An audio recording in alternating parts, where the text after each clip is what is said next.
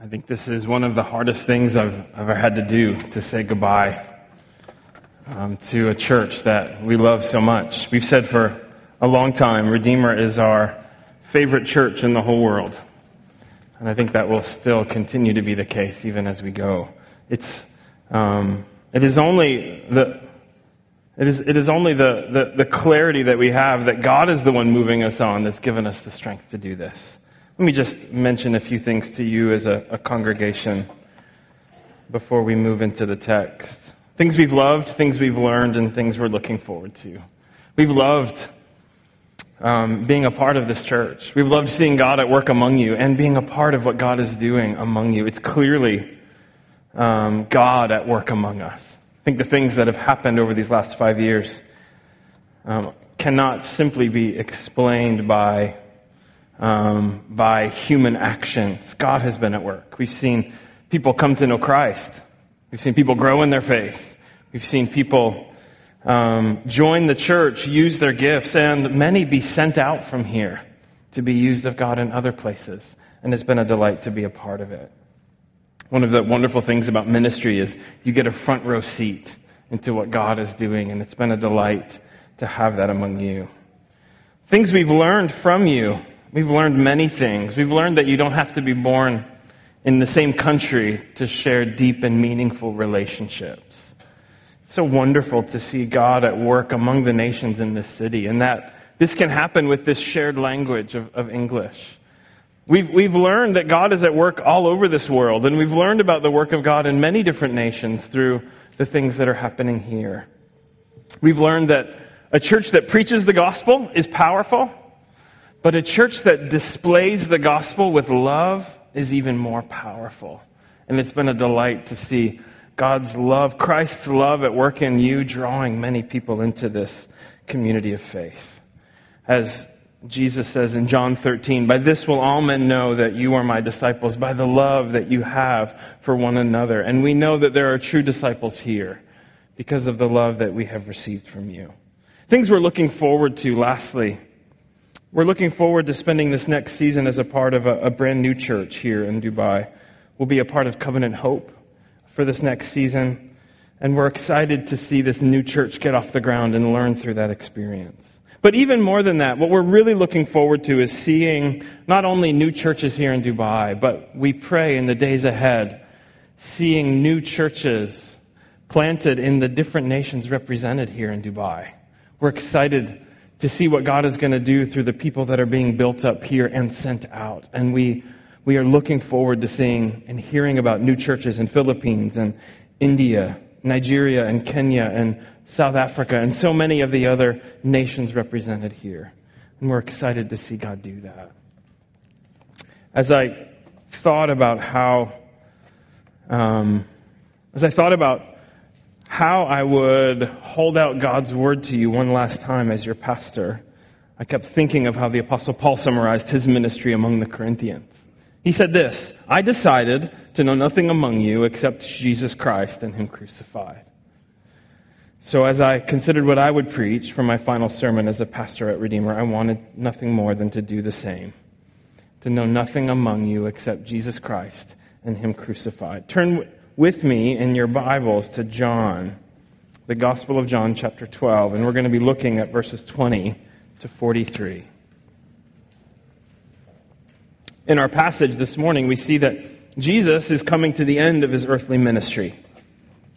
He's beginning the Passion Week, a week that will end with his brutal execution on a Roman cross.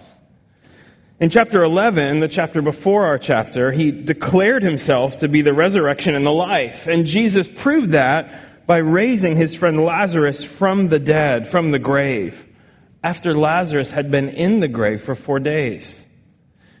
Well, as you can imagine, this great miracle caused quite a stir. As it happened just before the Feast of Passover. And Passover was the time of year where crowds would descend on Jerusalem in order to celebrate and remember how God had freed his people from slavery in Egypt by making a way for death and judgment to pass over those homes that were covered by the blood of lambs. In terms of context, the Jewish leaders here are angry because Jesus at this time is popular with the crowds, which makes them envious. They craved attention and power. So the religious leaders planned to kill Jesus. See that in 11:45 to 57. They wanted to be rid of the competition and to be sure their leadership was not called into question by the Roman authorities. And they didn't stop there. We see in chapter 12, 9 to 11, they even consider killing Lazarus too, the one that Jesus had raised from the dead, to get rid of the evidence of Jesus' miracles. Now consider the irony of this. Jesus raises a dead man to life, and the solution to the problem kill the man he raised to life.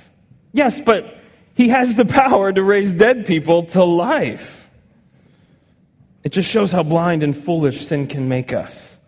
Well, that's the religious leaders. But you also see in this section the crowds. The Jewish crowds are entertained by Jesus' signs and they're intrigued by his powerful preaching. But their interest in Jesus will not last. While they are interested in him for the miracles and his mysterious teaching, it will be clear that they are really interested in Jesus for their own plans and purposes. They wanted a Messiah, yes, but they really wanted a political one, a king like David who would lead them in victory over the Roman Empire, the, the, the occupying force that was oppressing the Jews. And when Jesus doesn't turn out to be the Messiah who fits their agenda, they quickly turn on him.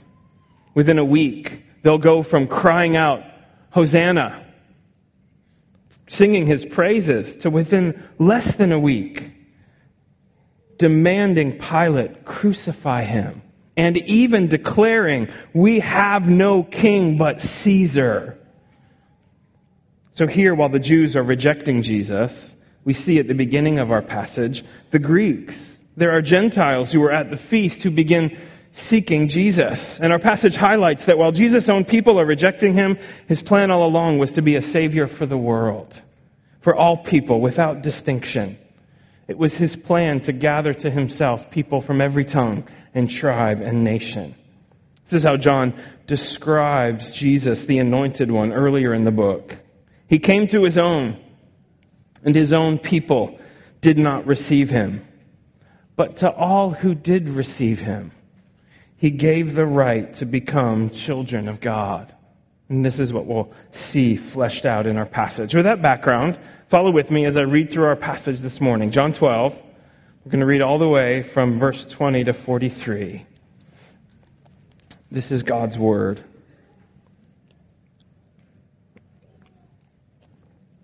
Now, among those who went up to worship at the feast were some Greeks.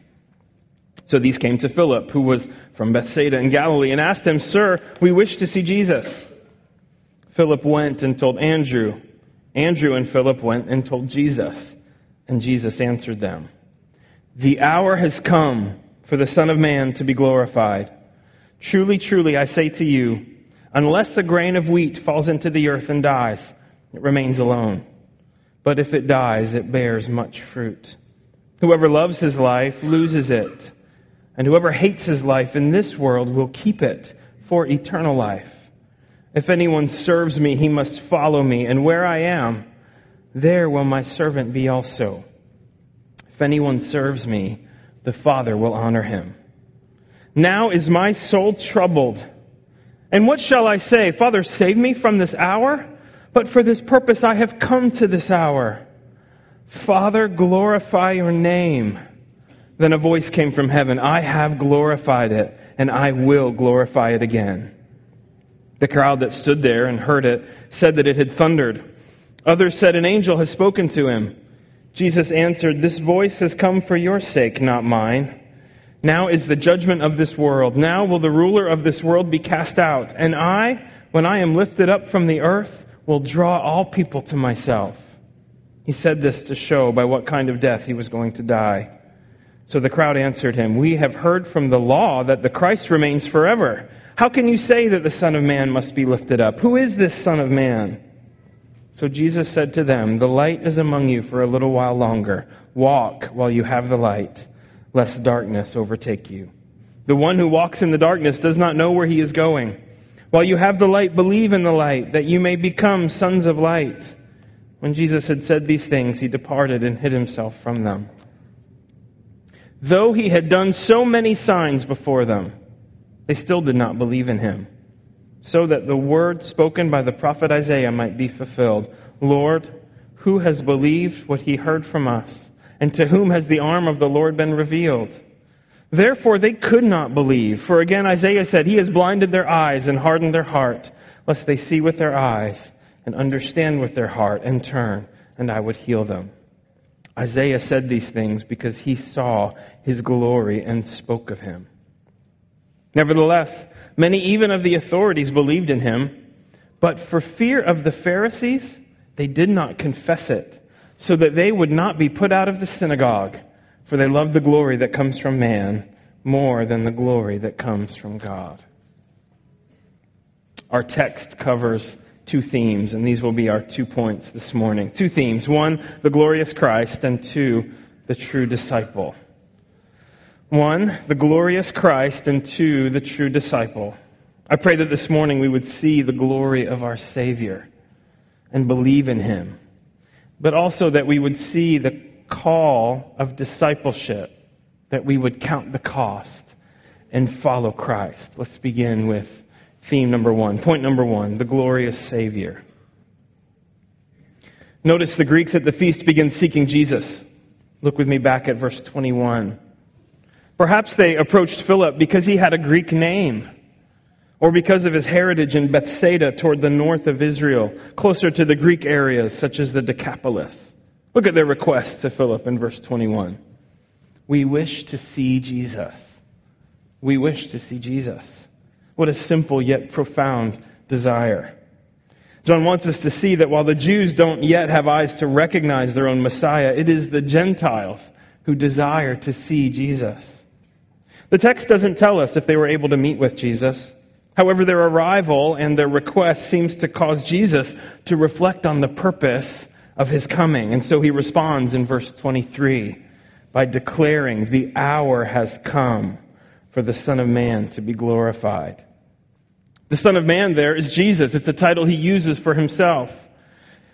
And we see him using this throughout the Gospels, particularly in connection with both his suffering as well as his exaltation, which would follow. He talks here about the hour that has come. The hour, as D.A. Carson puts it in his commentary, this hour is the appointed time of Jesus' death, resurrection, and exaltation. In short, his glorification.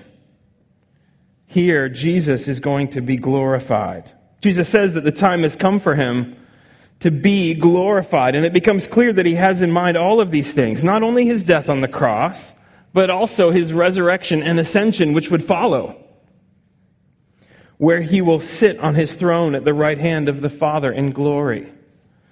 Jesus being lifted up on the cross is the first step in the process of him being lifted up eventually to glorification in heaven. But it's also the most important part of his glorification.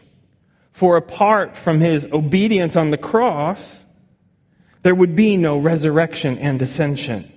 And as counterintuitive as it may seem to us, it is at the cross that Christ's glory is most fully displayed.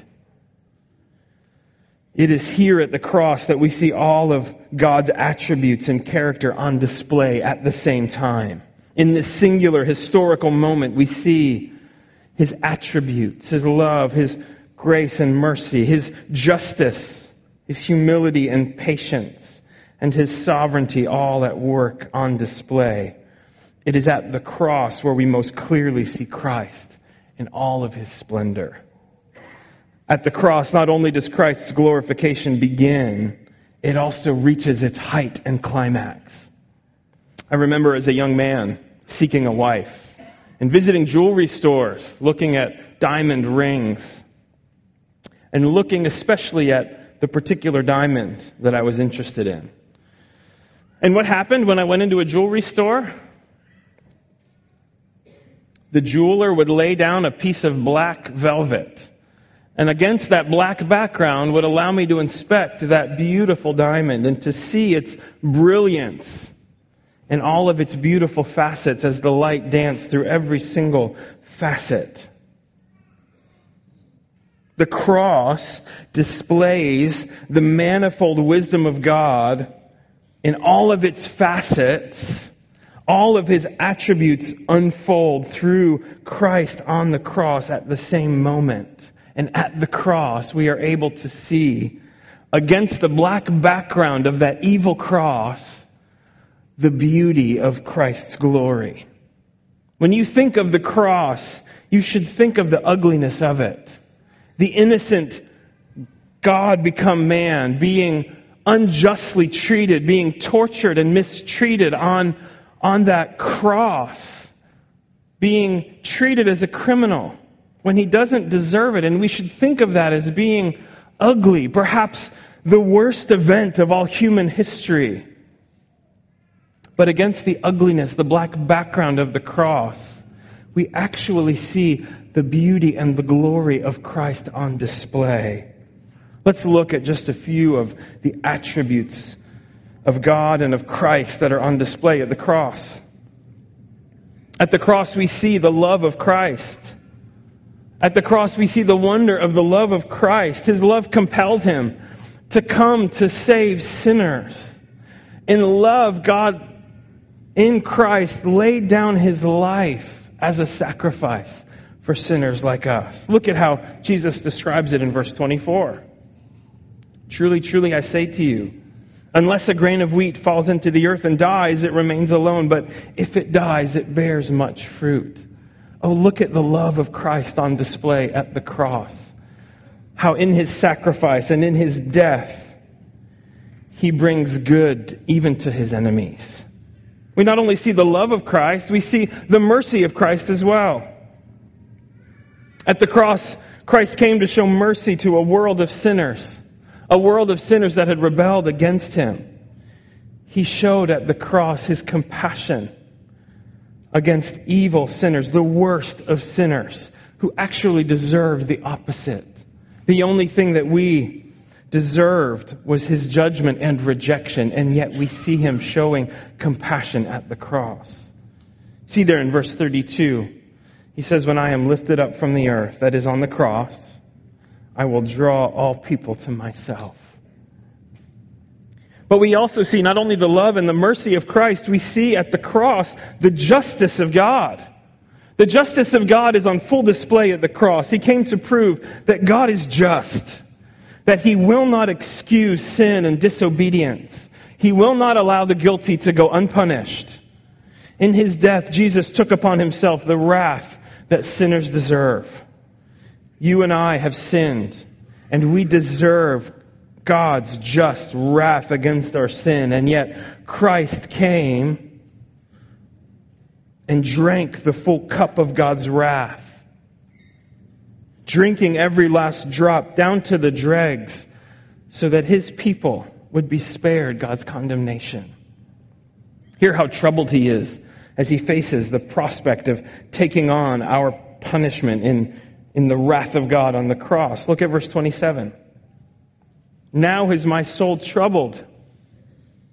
As he faces this prospect of receiving the full weight of God's wrath on the cross, his soul is troubled. God Himself, in the person of Jesus Christ, God become man, is troubled as He faces the wrath of God.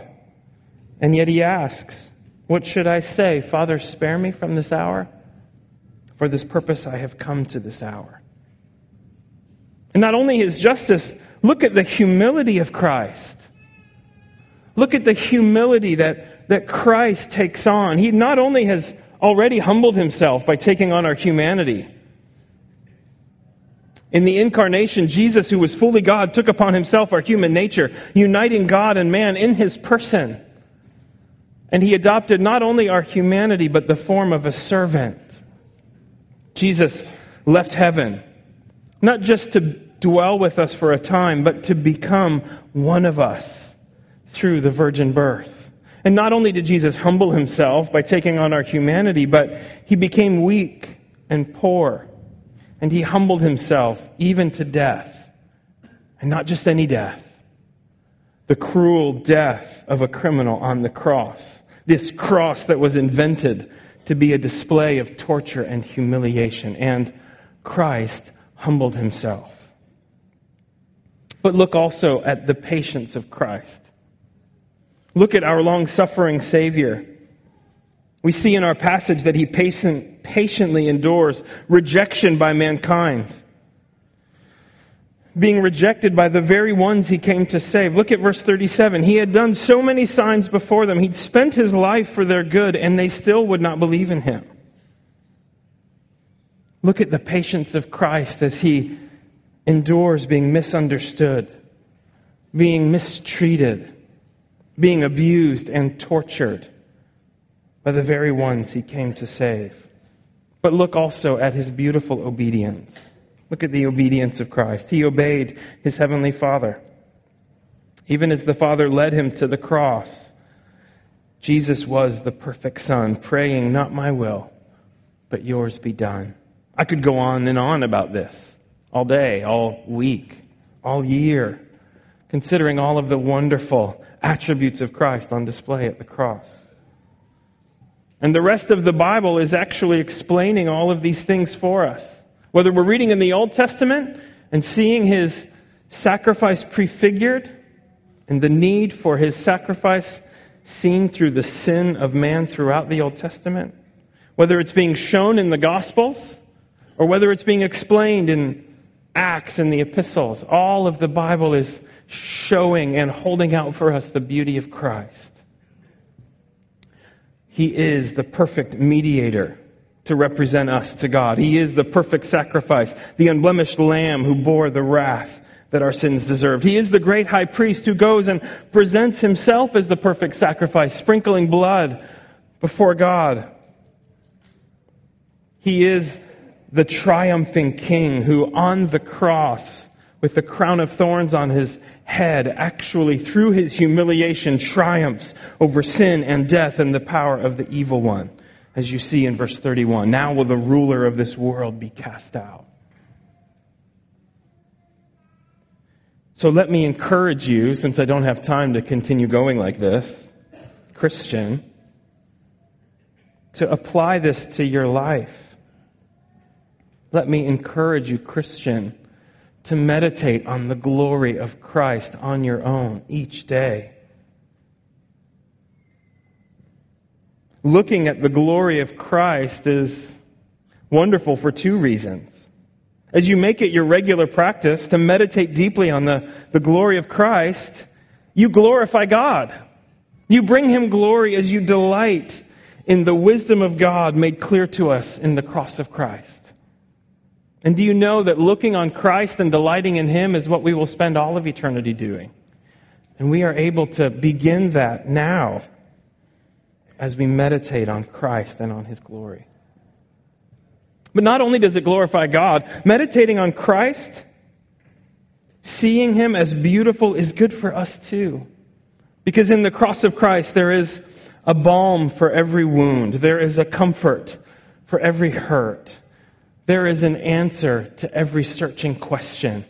All of it is found there in Jesus Christ, seen most clearly in the cross. Do you realize, Christian, that the health of your soul depends on this act of meditating on Christ? On looking at Him and seeing Him as beautiful and delighting in Him above everything else. The discipline of meditating on the cross of Christ lends itself to our spiritual nourishment. I was reading this week an old Puritan pastor and his wonderful work, John Owen's The Glory of Christ. And he encourages us and his readers to always be reflecting on the glory of Christ. He says, This the glory of Christ deserves the severest of our thoughts, the best of our meditations, and our utmost diligence in them. Why? Well, he says, because our future blessedness, that is in heaven, is going to consist in being where he is and beholding of his glory. What better preparation can there be for it than in a constant previous contemplation of that glory in the revelation that is made in the gospel? And do you know what will happen when we make this our practice, by a view of it, that is, by a view of the glory of Christ, we will be gradually transformed into the same glory. In other words, as we look at Christ and all of his glory, as we look at the beauties of Christ, seen most clearly in the cross, Christ will be changing us. Christ will be making us and changing us into his image. We will, day by day, be looking more and more like Christ and better and better prepared to meet him and prepared to do what we will be doing for all eternity, delighting and worshiping him as our greatest treasure. If you're here this morning and you're not a Christian, do you realize that this Christ is the King of all creation, the one who made you, but yet also the one who came and humbled himself? He actually, God, became man in order to save sinners like you and like me. And that his command there in verses 35 and 36 is for you. Believe in the light while you have the light, that you may become sons of light. As long as you are alive, as long as you are living and breathing and hearing this message, there is hope for you. Even if you're the worst of sinners, there is hope for you in the cross. God Himself has made a way for sinners like us to be with Him forever. Though we do not deserve it, yet it is offered to us if we will simply humble ourselves, repent of our sins, and trust in Christ and Christ alone to save us.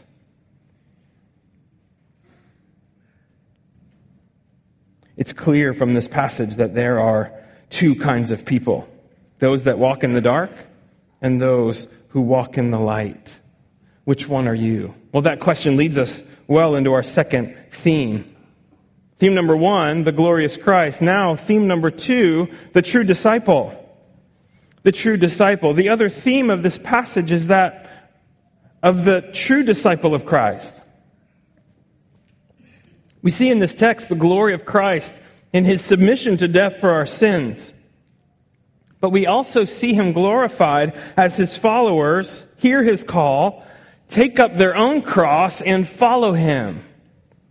Follow in his footsteps. Now, I want to say really quickly there are many people, many people who are not Christians, who think they are who have attempted to follow Christ and imitate him in his sacrifice and death. Before we even think about what it means to be a true disciple, let me tell you, unless you are trusting in Christ and Christ alone to save you from your sins, you cannot be a true disciple of Christ. It will benefit you nothing to try to imitate Christ's life and his sacrificial service unless you first repent of ever being good enough for God to, to, to save you. However, those of us who have been changed by Christ are now called to follow him with the rest of our lives. And we see a picture of the true disciple in this passage in two ways. One, by hearing Jesus' call to discipleship in verses 25 and 26. And secondly, by observing the response of false disciples in verses 37 to 43. Let's look first at Jesus' call to discipleship in 25 and 26. Now, Jesus had just, in verse 24, explained how he was going to die like a grain of wheat, dying, going into the ground, and yet then bringing forth much fruit through his death. This beautiful metaphor of how Jesus' death is necessary to bring eternal life to sinners like us through his sacrifice. But in the next breath, he turns immediately to challenge his disciples to follow him on his cross-bound path. Look at his call to discipleship. Starting in verse 25. Whoever loves his life loses it, and whoever hates his life in this world will keep it for eternal life. You see what Jesus is saying. There are two kinds of people. He describes them in this way. Those that love this life, who will lose their lives, and those that hate this life and who gain their lives. What is he talking about? Well, what he is talking about is that we, those of us who follow Christ, those of us who are saved by him, are going to imitate him by living our lives in this world in ways that will not make sense if you're only thinking about this world. Jesus lived his life in this world as if what was most important was not this life, but the life hereafter. And he did things that didn't make any sense to his followers, including at the cross laying down his life as a sacrifice for others, for the good of others. And what he's saying is those of us that follow him are going to begin looking like him. That is, living our lives in this world in such a way that looks like we hate our lives. That looks like we don't care about the success of our lives in this world. But the reality is, we so value and treasure eternal life.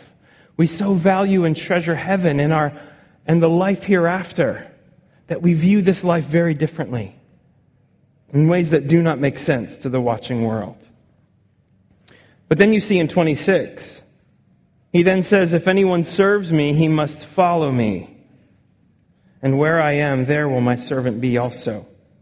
In other words, as he is headed towards death, those that would be his disciples need to follow in his path, even unto death, if he asks it of us but at least by dying to ourselves and by dying to this world as we follow Him.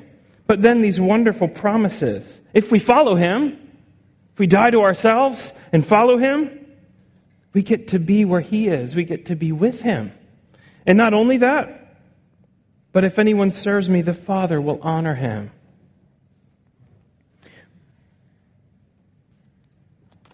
We then see, secondly, not only the call to discipleship, but then the example of the false disciples. Look at verses 37 and following. We see people responding in two different ways.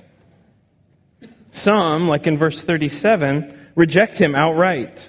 Though he had done so many signs before them, they still did not believe in him. Do you notice here that Jesus did great signs and wonders, and yet not everyone that saw those great signs and wonders believed in him? I wonder if you, like me, have ever thought, well, if I could just see a miracle, or if I could just show someone a miracle, surely they would believe in Christ. Do you know that that's not true? Many people saw amazing miracles. They saw a dead person come out of the grave and come to life, and yet so many of them still did not believe in Christ. Now, he's going to explain a bit of what's going on here, including talking a bit about God's sovereignty. And there are some hard verses here, as I'm sure you guys saw as you studied it in a small group this week. I'm not going to solve all of your questions about God's sovereignty and human responsibility, but I will say this. Both of these things are true, and they are true and set side by side and together throughout the rest of Scripture. It is clear from the Bible that God is sovereign over everything, including even those that come to Him and are saved by Him.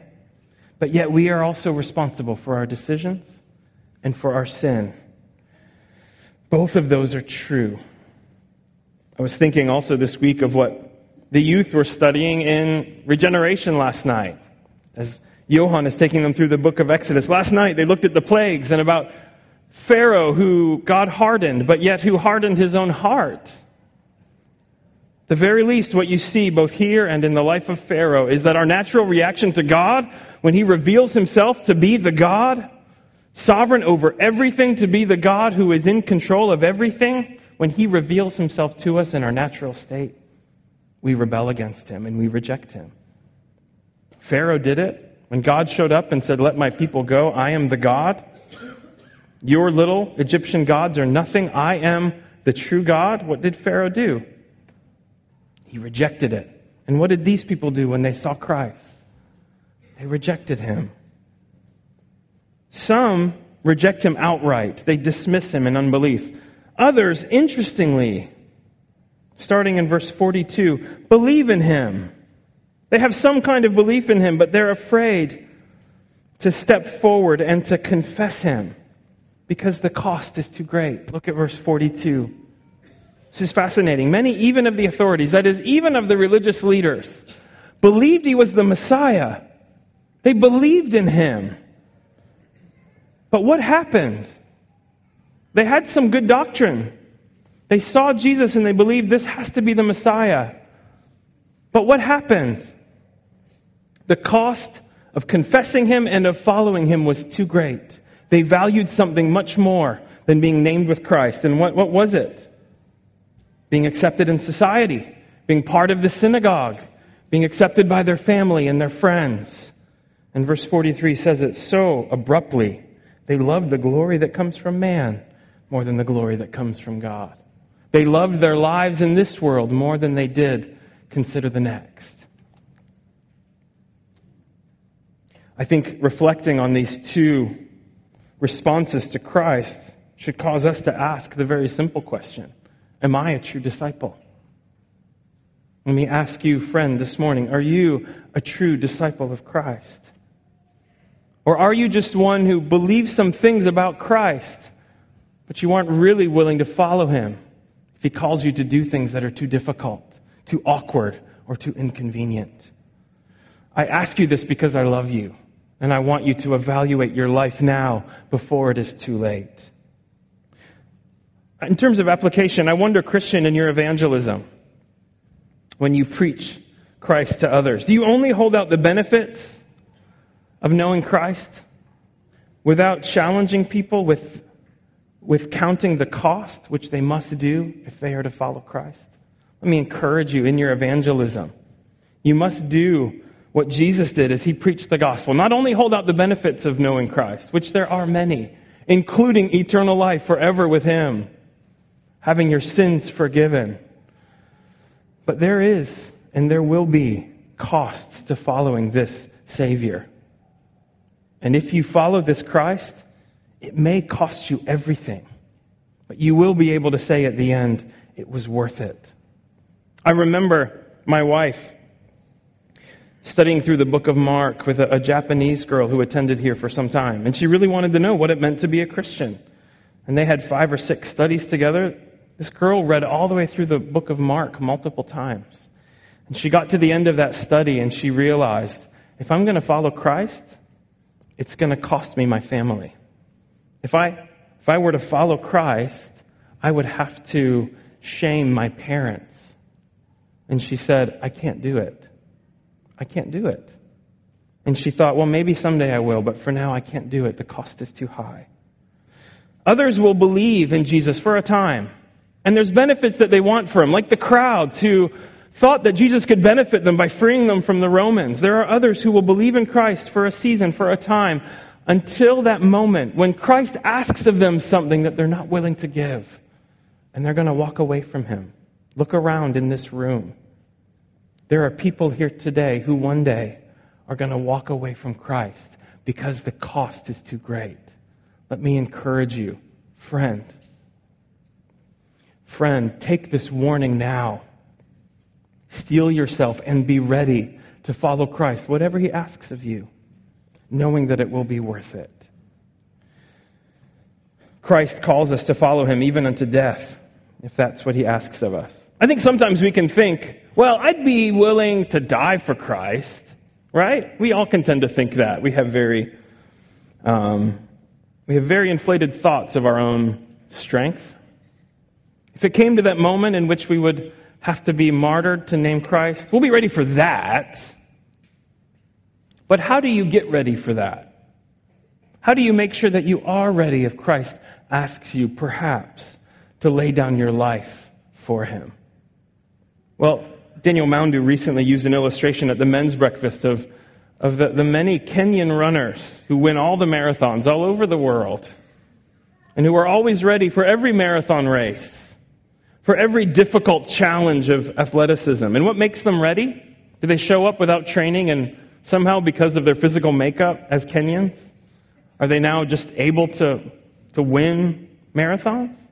Well, no. What Daniel said is the same thing we need to hear. They're training every day. Every morning they're out there running. And the hope of being able to win the prize wakes them up in the morning to begin the difficult work of training. And that training every day, every day, without, fair, without fail, is what prepares them for that ultimate challenge of running that marathon, the 26.2 miles.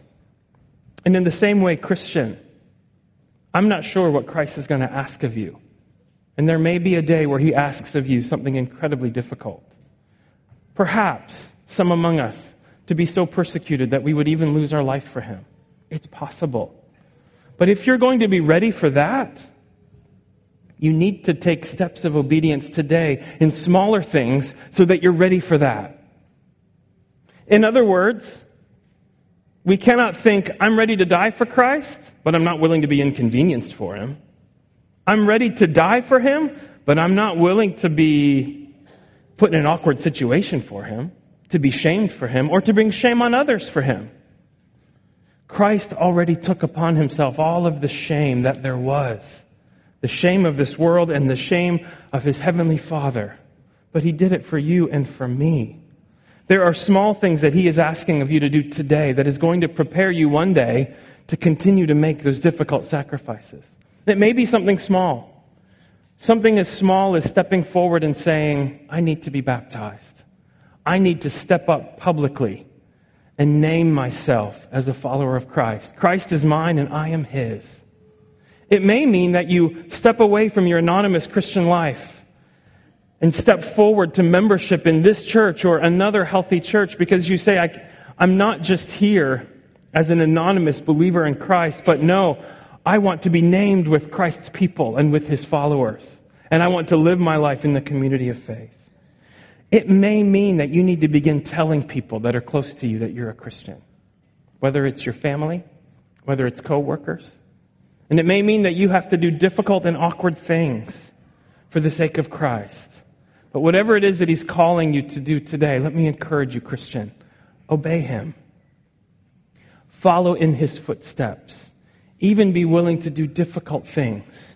Even be willing to be rejected by others so that one day you would be honored by the Father in heaven.